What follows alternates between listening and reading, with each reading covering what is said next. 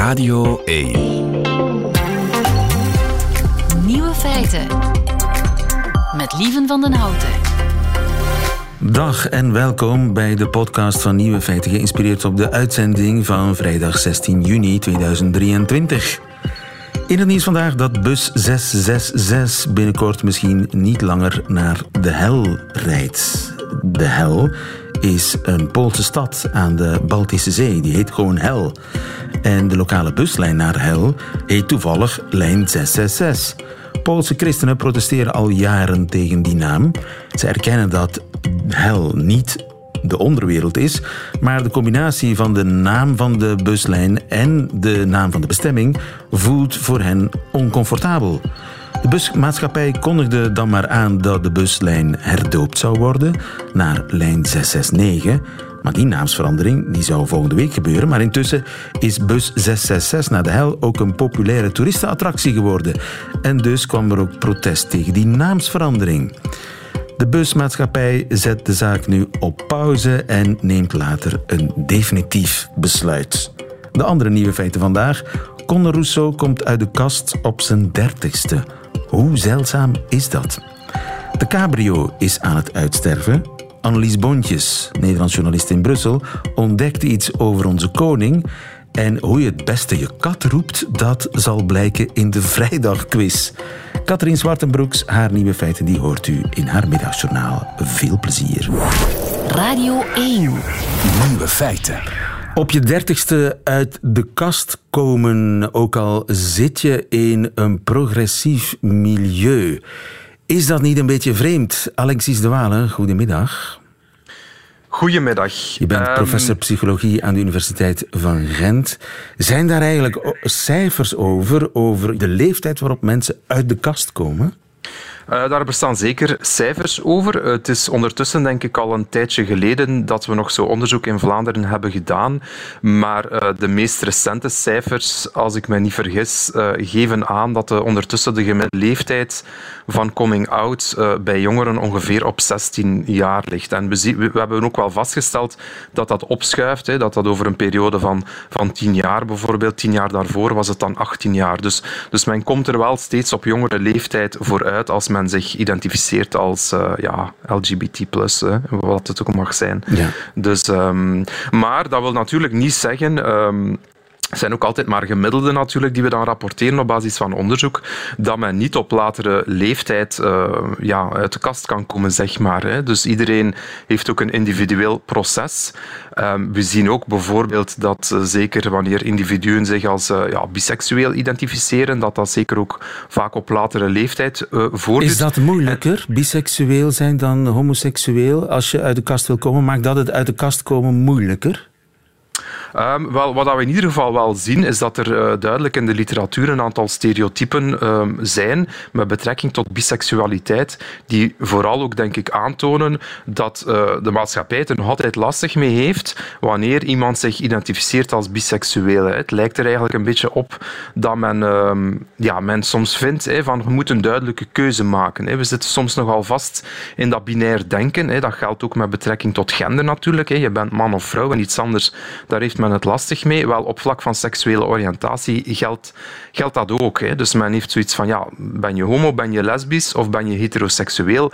Maar maak een keuze. En wanneer dan mensen dan ja, zich identificeren als biseksueel, dan, ja, dan botst men toch vaak op stereotypen. Hè. Men, eh, men is dan geneigd om te denken van, ja, het zal maar een fase zijn. Hè. Men zal dan later wel de echte keuze maken die, dat, die dan homo of lesbisch is. Hè. Er zijn ook ja, andere stereotypen beschreven, zoals men denkt dan vaak dat die mensen eh, meer promiscu zijn. Hè. Ze willen van twee balletjes eten, hè. ze willen met iedereen naar bed gaan. Dus er is daar toch wel heel wat onbegrip. Ehm, zowel bij hetero's als binnen eh, LGBT-communities is dat toch wel beschreven dat men het daar soms moeilijk mee heeft. Hè. Ehm, terwijl dat het onderzoek dat dan gebeurt, eh, naar, dat gebeurd is naar biseksualiteit duidelijk aantoont dat degenen die zich identificeren als bi, dat dat vaak niet een transitionele identiteit is, zoals men dat noemt. Dat dat niet iets tijdelijk is, maar dat dat wel degelijk vaak uh, iets is wat zij eigenlijk uh, ja, een leven lang meedragen. Ja. Maar natuurlijk ook de kanttekening dat een seksuele oriëntatie ook doorheen het leven kan veranderen en dat dat op zich ook geen, uh, um, geen uitzondering hoeft te, te zijn. Hè. Ook een seksuele oriëntatie kan al naar gelang de context of al naar gelang een individueel proces doorheen de tijd wijzigen. Ja, dus het is mogelijk dat je vandaag biseksueel bent en morgen homoseksueel seksueel. Ja, absoluut, absoluut. En het omgekeerde kan ook. Hè. Dus die, uh, daar zijn natuurlijk longitudinaal onderzoek is altijd, uh, is altijd vrij schaars. Hè. Maar de weinige studies die daar gebeurd zijn met, uh, met grote steekproeven, vooral in de Verenigde Staten, tonen duidelijk aan dat er op dat vlak fluiditeit kan zijn. Hè. Dat, dat identiteiten zich kunnen wijzigen doorheen de tijd. Maar dat het zeker niet zo is dat wanneer jongeren of mensen op later leeftijd zich identificeren als bi, dat dat puur een gegeven is en, um, en dat dat dan uiteindelijk wel evolueert naar de echte identiteit. Dus dat is denk ik iets wat vooral denk ik onze, ja, ons onbehagen aantoont om um, ja, in onze samenleving om te gaan met dingen die niet altijd zo duidelijk zijn of die, uh, ja, die, die fluïde, die flexibel zijn. Ja. Nu, uh, vooruitvoorzitter Conor Rousseau is gisteren uit de kast gekomen als biseksueel op zijn dertigste. Veel mensen vinden dat uh, onwaarschijnlijk laat, maar u schrikt daar niet van. Nee, absoluut niet. Absoluut niet. Uh, ik zeg het, wij rapporteren altijd gemiddeld in een onderzoek, maar we zien ook dat daar heel veel variatie is. En ja, dat is ook een hyper-individueel proces natuurlijk. Uh, we leven denk ik ook in een samenleving, ja, iedereen kent het acroniem, hè, LGBTIQ+. Hè. Er zijn heel veel variaties, er zijn heel veel mogelijkheden, er, uh, er is veel meer openheid, ook vandaag de dag, met betrekking tot seksuele oriëntatie. Nu, dat maakt ook natuurlijk dat individuen ja, daar ook vaak een weg nog altijd in moeten zoeken tussen al die identiteiten en labels die daar zijn. En, uh, en, ja, nogmaals, een individu het kan voor iedereen anders zijn, die beleving ja. natuurlijk. En dan maakt het eigenlijk niet zoveel uit of je in een progressief milieu zit of uh, in een conservatief milieu. Ik denk de maatschappelijke reactie die we vandaag zien op die coming-out toont toch ook nog altijd aan dat er ook in de bredere samenleving, wanneer dat je een keuze maakt die niet, uh, ja, die niet heel binair is, die niet heel duidelijk is, dat er daar toch ineens heel veel vragen reizen. Dus ik denk, um, we hebben de neiging om soms toe te schrijven aan uh, lager opgeleiden, dat vooral die het daarmee moeilijk hebben, maar in onderzoek, in onderzoek zien we eigenlijk de laatste decennia dat opleiding daar steeds minder nog een rol in speelt. Wat dan natuurlijk niet wil zeggen dat wanneer dat je opgroeit in een heel conservatief klimaat of in een heel religieus gezin, um, dat het natuurlijk waarschijnlijk is dat, dat binnen die context wel nog altijd moeilijker is om een coming-out te doen. Maar dat wil zeker niet zeggen dat in, ja, in meer progressieve milieus dat er toch nog altijd veel onbegrip is wanneer er uh, ja, niet een duidelijke keuze wordt gemaakt. Maar men... En het is eigenlijk voor een stuk ook jammer dat wanneer iemand aan publiek een coming-out doet en aangeeft dat er twijfels zijn. Eigenlijk is dat denk ik uh, is dat sterk, dat je je kwetsbaar durft opstellen, dat je, dat je toont van uh, het is oké okay om twijfels te hebben, dat men daar dan toch een stukje op afgerekend wordt. Dat is ergens toch wel jammer, vind ik. Alexis de Walen, professor psychologie aan de Universiteit van Gent. Dankjewel. Nog een fijne dag. Graag gedaan. Nieuwe feiten.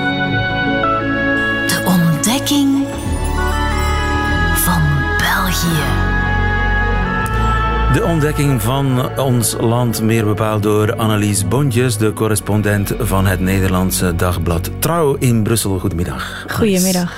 Annelies, jij woont in Brussel, jij ontdekt ons land. Wat is jou deze week opgevallen? Um, deze week is opgevallen. Uh, ik heb iets geleerd deze week. Ik heb over jullie koning geleerd. En je bedoelt niet King Connor? Nee, nee, dan had ik het inderdaad ook nog wel iets. Uh, nee, nee, koning Filip. Nee, want um, volgende week, ik weet niet of jij dat weet, lieve, maar dan komt de Nederlandse koning Willem-Alexander en zijn vrouw Maxima, die komen voor een staatsbezoek naar België. Joepie! Ja, ontzettend leuk. Ik wist het niet, maar ja, ze zijn van harte welkom. Nou, fijn. en ze beginnen op Brussel-Zuid. Uh, vond ik een leuk begin. Ze komen aan met de trein. Dan heb je meteen het mooiste deel uh, van de stad alvast gezien natuurlijk. Um, maar nee, voor dat staatsbezoek heb ik me een beetje verdiept in uh, 1 juli koning Filip. En ik heb allemaal leuke dingen over hem geleerd. Wat heb jij over onze koning geleerd? nou, dat er eigenlijk toch wel veel gelijkenissen zijn met koning Willem-Alexander. Ook al is, is dat, dat, zo? Ja, op het eerste gezicht zou je dat misschien niet zeggen. Nee, want Alexander is toch prins Pils geweest, hè? Ja. Filip dat... is niet prins Pils geweest. Nee, inderdaad. Nee, dat is die bijnaam waar hij nooit meer echt van af is gekomen. Ehm, maar ja, prins Filip, daar hadden mensen, uh, koning Filip, sorry, hadden mensen ook weinig vertrouwen in toen hij uh, op de troon kwam. En ze zijn allebei dit jaar tien jaar koning, wat ook wel een leuk toeval is. Um, en uh, maar ze zijn, wat, wat de overeenkomst is, is dat ze allebei heel erg zijn gegroeid in die rol. Dat mensen ze misschien allebei in het begin wat minder serieus namen, maar wel om andere redenen. Dat het vertrouwen gewoon in Filip heel laag was, omdat hij nogal timide was en teruggetrokken en uh, een beetje onhandig. Um, en omdat hij nogal wat misstapjes had gemaakt, maar hij is nu tien jaar koning en eigenlijk is dat redelijk smetteloos verlopen. En dat in tegenstelling tot Willem-Alexander natuurlijk. Want dat is een brokken parcours geworden, hè? Uh, vooral de voorbije jaren. Vooral de voorbije jaren, inderdaad. Hij was altijd Op erg... Op vakantie gaan naar Griekenland. Ja, dat was een hele onhandige stap. Ja, dat heeft hem echt uh, de das om gedaan. Hij was eigenlijk altijd wel vrij populair. Of hij kreeg een standaard een 7 als rapportcijfer. Elk jaar peilen we in Nederland hoe er naar de monarchie en de koning wordt gekeken. Elk maar... jaar een beetje minder, hè? En nu, ja, maar tijdens de pandemie is het dat flink gedaald. onder andere inderdaad dat hij op vakantie ging. En hij gaf een feestje voor Amalia. Die werd 18 met te veel mensen dan was toegestaan. Hij heeft een hele dure speedboot gekocht. Was allemaal niet zo handig. Maar over het algemeen zeggen mensen over Willem-Alexander alsnog wel dat ze hem sympathiek vinden. En um, ook al is het vertrouwen dus laag. En het is eigenlijk heel grappig als je naar Filip en Alexander, Willem-Alexander kijkt, denk ik. Want uh, Willem-Alexander is natuurlijk, nou, is best een grote man. Hij praat ook wel hard. Um, hij houdt van een grapje. Hij heeft het liever wat informeler. En Filip is natuurlijk een beetje, ja, timide, een beetje ongemakkelijk misschien. Wat minder goed in die small talk. En um, ja, ik had deze week een heel grappig gesprek met een bekende royalty, des, royalty deskundige hier in België. En die zei... Volgens mij hebben we eigenlijk allebei de koning die ons land verdient. Die past bij ons land. En toen dacht ik, ja, misschien is dat wel zo. Eh, hoe bedoel je dat? Nou, dat, uh, ik denk dat we, koning Willem-Alexander voor veel Vlamingen de typische Nederlander is. Met dat hij luid is en aanwezig. En uh, ja, en dat koning Filip, ja, die, die doet het toch wat meer in stilte allemaal. Hij doet het gewoon goed, vrij zonder schandalen. En ik denk dat Belgen dat wel meer appreciëren eigenlijk. Dus jij kijkt vanuit Nederland met bewonderende ogen naar onze vorst. Zo is dat, ja.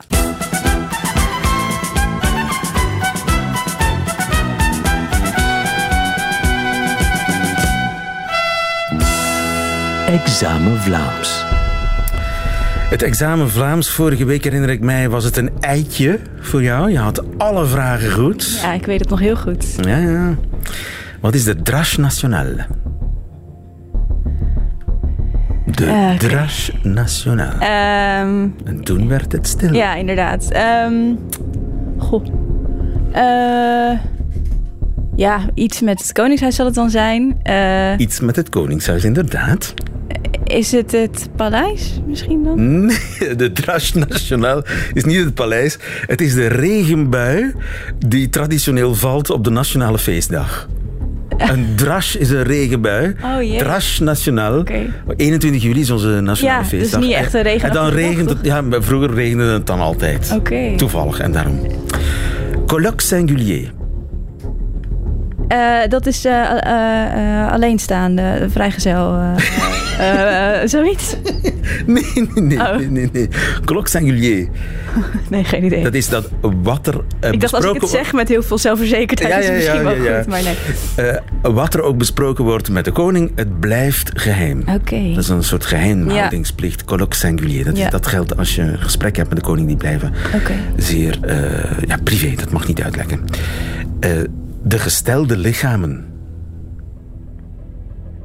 Ja, uh, wat? Uh, gestel, gestelde lichamen? Is dat... Uh... Ja, ja, ik heb het extra moeilijk gemaakt. Ja. Ik geef het toe.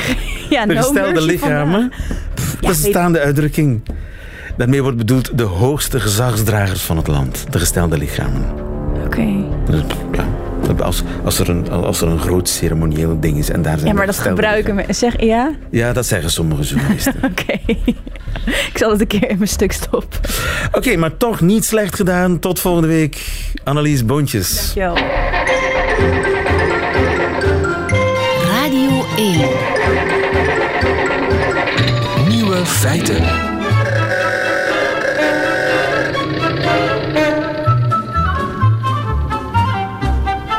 Is de cabrio met uitsterven bedreigd? Tony Verhellen, goedemiddag.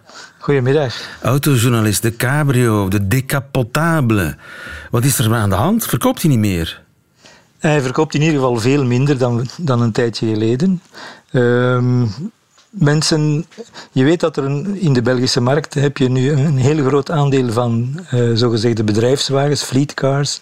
En op die lijstjes van die fleetcars, die mensen via hun, hun uh, werkgever kunnen bestellen, staat nooit cabrio's. Dat, dat, is een vrije tijdswagen, die wordt niet aanzien als een, een werktuig, zal ik maar zeggen. En dat dus, verklaart ook de daling, meer dan een halvering van de verkoop van cabrio's de laatste vijf jaar. Ja, langs de andere kant heb je natuurlijk de particuliere uh, uh, kopers die een beetje aan het aarzelen zijn met die elektrificatie die op komst is. Zouden we nog wat wachten en dit en dat. Dus uh, ook op dat vlak zie je dus dat er een achteruitgang van de markt van particuliere kopers is, wat ook nog eens een weerslag heeft op de verkoop van cabrio's. Ja, ja, maar elektrische cabrio's, wordt dat niet gemaakt?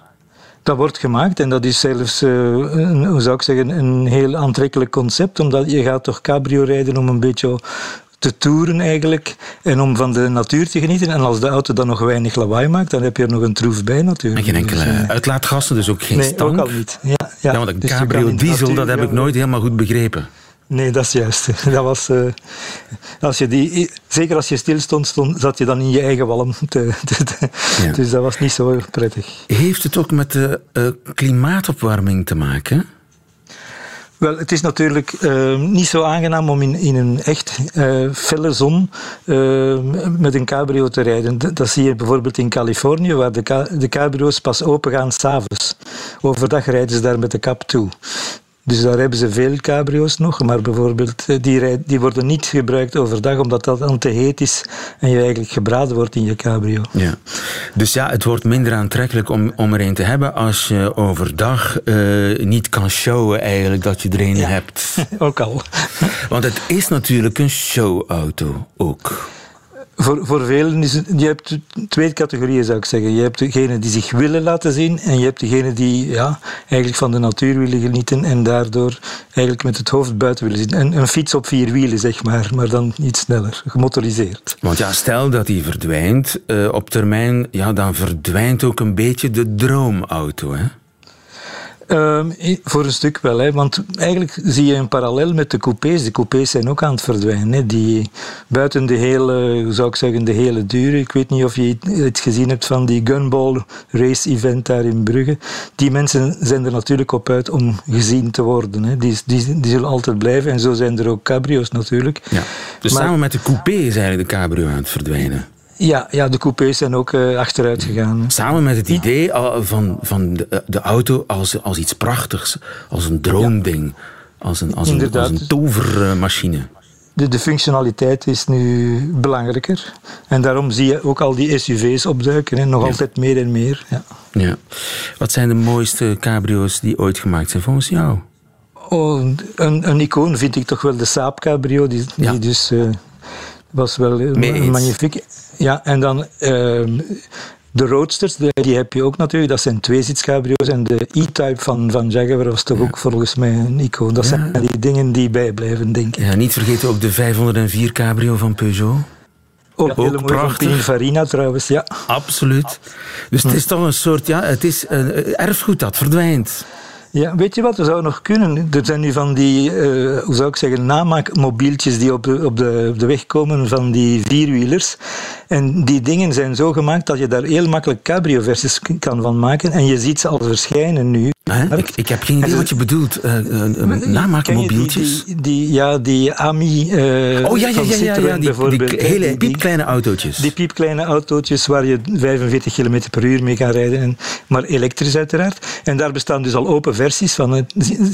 Je kan het een beetje vergelijken met wat vroeger de, de Mehari van, van de Citroën de Chevaux versie van Mehari, die ook voor op het strand rijden, of de Mini Moke, van die dingen. Die zie ik nog wel terugkomen. En, en een jonger publiek aan Laten we het hopen, want het zou toch een verarming zijn van, van de wereld, mocht de cabrio eruit gaan. Ja, we zijn, we zijn eigenlijk met de cabrio begonnen, hè, want de eerste auto's waren allemaal cabrio's. Is dat zo? Ja, dus dat waren eigenlijk koetsen met een kap, hè, met Juist, gemotoriseerde ja. koetsen. En dus ja, die kap ging open, dus was het eigenlijk een cabrio. Hè, ja. Het einde van de cabrio is in zicht, of misschien toch niet. Tony Verhellen, dankjewel. Goedemiddag. Graag gedaan.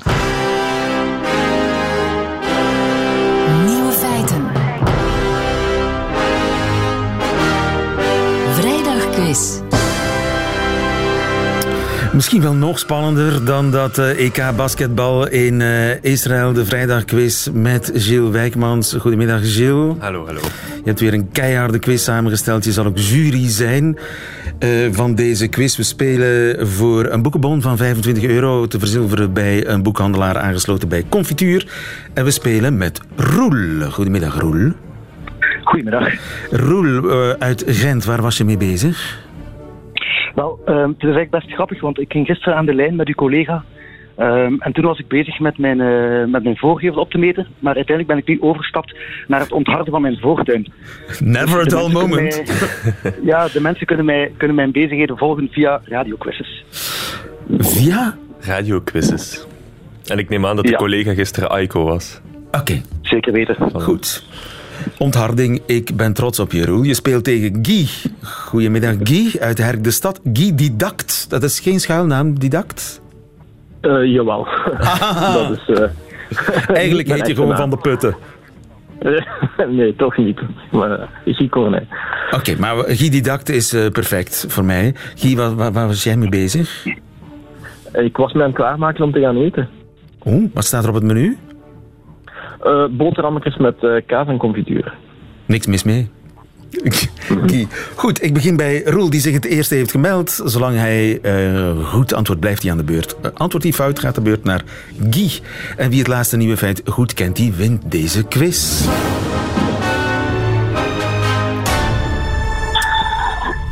Roel, wat is de beste manier, zo blijkt uit nieuw onderzoek, om een kat te roepen? A. De naam van de kat met een babystem roepen. B. Je hand uitstrekken terwijl je een geluid maakt. C. Mia roepen. Ja, sorry. A, B of C. Miauw, je hand uitsteken en iets zeggen. Of een babystemmetje gebruiken. A, B of C. Ehm, goh, ik zou het niet weten, maar ik ga altijd voor B. Dat is helemaal goed. Sterk begonnen. Inderdaad. Het blijkt uit Frans onderzoek dat wanneer je je kat wilt roepen, dat je best een visueel signaal kan gebruiken. En tegelijkertijd ook nog een auditief signaal, dus iets roepen. Welk geluid dat is, dat maakt eigenlijk niet uit. Want blijkbaar in Frankrijk maken ze iets van een geluid om een kat te- lokken. Ik weet niet hoe die Fransen het doen. Eh, en in Engeland gebruiken ze het.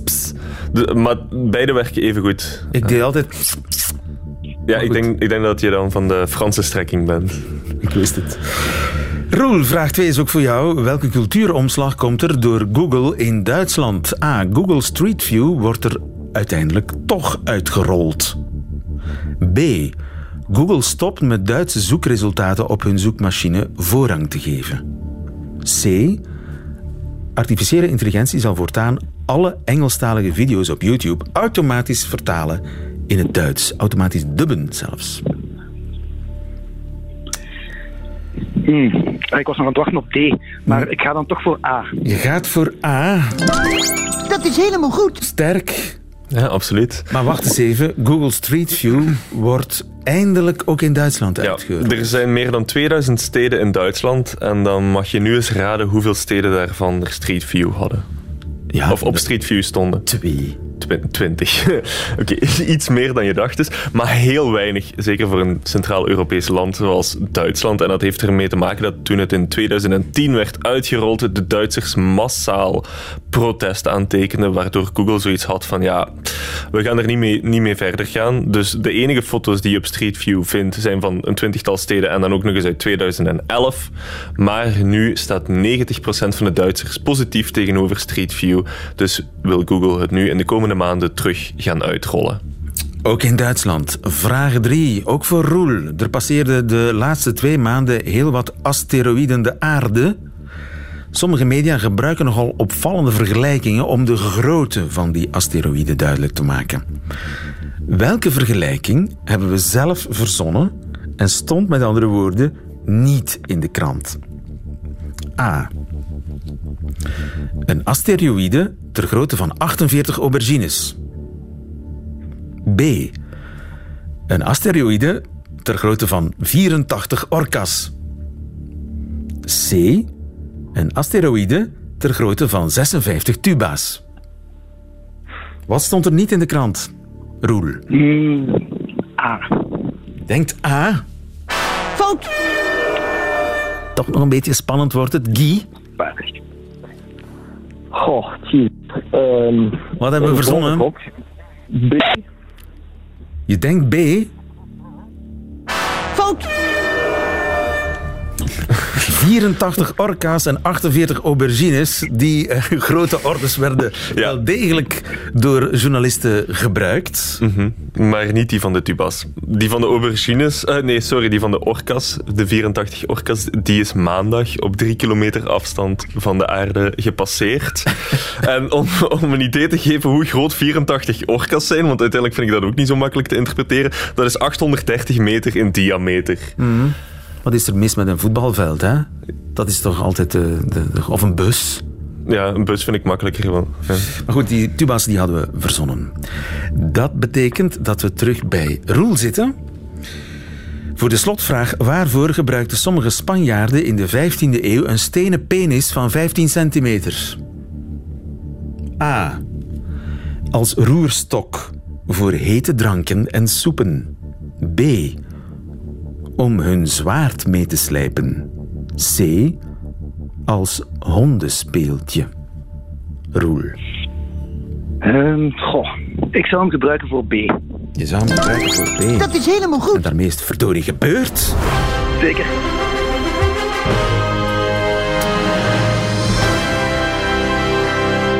Want die penis, die stenen penis van 15 centimeter, die werd in Spanje gebruikt om een zwaard mee te slijpen. Ja, die, die werd ergens in mei opgegraven, die stenen penis. En vrij duidelijk eh, aan de markeringen kon je zien dat die gebruikt werd om een zwaard mee te slijpen. En dan denk je, wat een vuile Spanjaarden. Maar de onderzoeker die dat heeft ontdekt, die zegt van ja, in de 15e eeuw was de penis helemaal niks vulgair en seksueel, maar was het eerder een symbool tegen het kwaad. Dus je had ook lampen met penissen op, maskers met penissen op en kettingen met penissen op. En dus ook zwaardeslijpers Ja. in de vorm van een penis. 15e eeuw, hè. Eh, eh, bedankt voor deze informatie. Gefeliciteerd, Roel. Weet je al welk eh, boek je gaat kopen met je boekenbon van 25 euro, Roel? Ehm, nee, maar het zal waarschijnlijk over penissen gaan. Dat verbaast me niks. Roel Bouquet, nogmaals gefeliciteerd. En ja, bedankt om mee te doen. Eh Guy dacht, maar het heeft niet mogen zijn. Proficiat aan Roel. Voilà, sportief. Dank u. Nieuwe feiten. Radio 1. Ziezo, dat waren ze, de nieuwe feiten van 16 juni 2023. Alleen nog die van Katrien Zwartenbroeks. Die krijgt u nu in haar middagjournaal. Nieuwe feiten. Middagjournaal.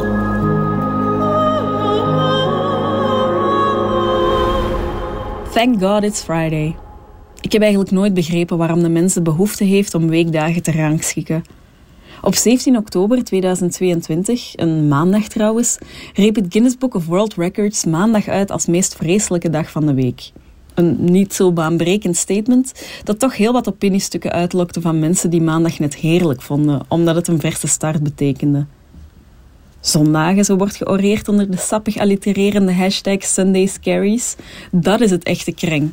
De dag waarop je beseft dat je helemaal niets met je vrije tijd hebt gedaan en je al moet beginnen nadenken aan een nieuwe werkweek en alles wat daarvoor nog moet gebeuren. Al zullen sommigen dan weer argumenteren dat het net zaterdagen zijn waarop alles geregeld moet, omdat het postkantoor dan tenminste nog een halve dag open is. Een studie uit 2015 stelt dan meer dat we de neiging hebben om dinsdag, woensdag, donderdag als één monolithisch blok te zien. En dat dat de eigenlijke snertdagen zijn, omdat ze eindeloos lang lijken te duren. Thank God it's Friday dan maar. Ik denk persoonlijk niet dat het uitroepen van een universele rotdag met voorbedachte raden je helpt om met een beter been uit bed te stappen. Misschien dat ik daarom ook enkel maar geknipt ben voor mijn job als journalist. Een ongeleid projectiel geleid door wat mensen op Twitter wel eens de waan van de dag durven noemen, maar wat tijdens mijn studies nog als actualiteit door het leven ging. Ik stuit er rond tussen wat u belangrijk vindt en wat u belangrijk zou moeten vinden en weet pas wat de dag me brengt wanneer ik het gebracht heb. Deze column was deze week daarom een klein, zeldzaam strookje structuur in een dag die anders weinig welomlijnde tijdsblokken heeft. Zodanig routineus dat ik er zelfs even het weinige ritme dat ik had voor overhoop gooide. Omdat dit de laatste is, zou ik u graag een beetje advies willen meegeven. Advies dat in het beste geval uw werkweek leuker maakt, in het slechtste geval uw weekend toch alweer 30 seconden dichterbij heeft gebracht. Wie de dag al veroordeelt nog voor die zich heeft mogen ontwikkelen, leeft zijn leven op automatische piloot. En dat is handig als je vlot op je bestemming wil geraken zonder al te veel witte lijnen te doorbreken. Maar het zorgt er wel voor dat je zit te suffen en mogelijke afslagen en omleidingen niet eens overweegt. Terwijl de schoonheid zich net vaak in de sluiproute schuilhoudt. Er is weinig waardevol aan exact weten waaraan je begint. Het belangrijkste is weten wanneer je moet stoppen.